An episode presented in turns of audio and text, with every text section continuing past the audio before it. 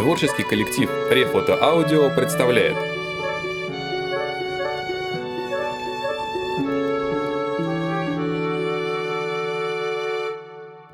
Здравствуйте, уважаемые слушатели! У микрофона Константин Рожков. Перед началом чтения хочется сказать несколько слов о сегодняшнем произведении. У всех на слуху такие вселенные по комиксам, как DC и Marvel. Вселенные книг «Властелина колец», «Гарри Поттера» и другие миры, созданные талантливыми писателями. Фрэнк Баум в 1900 году придумал свой мир. Он опубликовал первую книгу под названием «Удивительный волшебник из страны Оз». За первой книгой последовала вторая, третья, и было понятно, что началась целая серия, создалась вселенная. Далее выходит довольно много книг, написанных как самим Баумом, так и другими писателями. Любопытно, что вселенная развивается и в наши дни. В недалеком 2013 году вышел фильм «Оз. Великий и ужасный», а также продолжают выходить книги разных писателей. К сожалению, не все из них переводятся на русский. Изначальная история стала очень популярной и не могла не породить различные отклонения от канона и вольные пересказы. Все это приводит нас к личности Александра Волкова, писателя, переводчика и драматурга. В 1939 году он выпускает книгу «Волшебник изумрудного города». Книга, по сути, является вольным пересказом первой книги Баума. Среди советских детей – эта и последующие пять книг Волкова были более популярны, чем «Волшебник страны Оз». Волков создает альтернативную волшебную страну со своей географией, политикой, исторической линией и героями. Справедливости ради стоит отметить, что на волшебника страны Оз опирается только первая книга серии. Остальные же являются самостоятельными произведениями, раскрывающими и дополняющими историю волшебной страны – Книги были очень популярны и издавались даже вне СССР. Многие авторы приняли альтернативную реальность и начали творить именно в ней. Сегодня мы начинаем читать третью книгу серии Волкова «Семь подземных королей». Наши герои Элли, Страшила, Железный дровосек и Лев попадают в пещеру, подземное царство волшебной страны. Там их ждут новые приключения.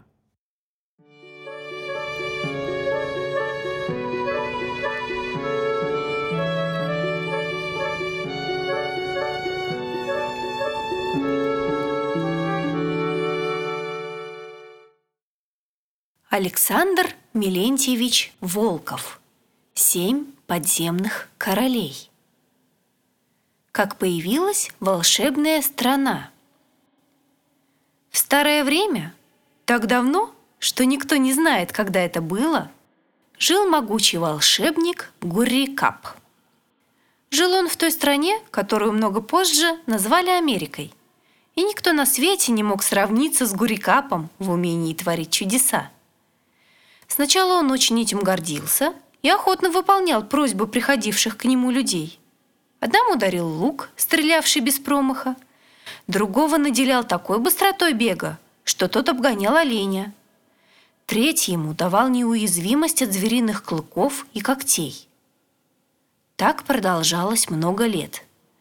Но потом просьбы и благодарности людей наскучили Гуррикапу, и он решил поселиться в уединении где бы его никто не тревожил. Долго бродил волшебник по материку, еще не имевшему названия, и, наконец, нашел подходящее место. Это была удивительно милая страна с дремучими лесами, с прозрачными реками, орошавшими зеленые полянки, с чудесными фруктовыми деревьями. «Вот что мне надо!» – обрадовался Гуррикап. «Здесь я в покое проживу свою старость». Надо только устроить, чтобы сюда не явились люди. Такому могучему чародею, как Гуррикап, это ничего не стоило. Раз – и страну окружило кольцо неприступных гор. Два – за горами пролегла великая песчаная пустыня, через которую не мог пройти ни один человек. Гуррикап призадумался над тем, чего ему еще не достает – «Пусть здесь воцарится вечное лето!» — приказал волшебник, и его желание исполнилось. Пусть эта страна будет волшебной, и пусть здесь разговаривают по-человечески все звери и птицы!» — воскликнул Гуррикап. И тотчас повсюду загремела неумолкаемая болтовня. Заговорили обезьяны и медведи, львы и тигры, воробьи и вороны, дятлы и синицы. Все они соскучились за долгие годы молчания и спешили высказать друг другу свои мысли, чувства, желания. «Потише!» – сердито распорядился волшебник, и голоса примолкли. «Вот теперь начнется мое спокойное житье без назойливых людей», — сказал довольный Гуррикап. «Вы ошибаетесь, могучий волшебник!» — раздался голос близуха Гуррикапа, и бойкая сорока уселась ему на плечо. «Извините, пожалуйста, но здесь живут люди, и их немало!»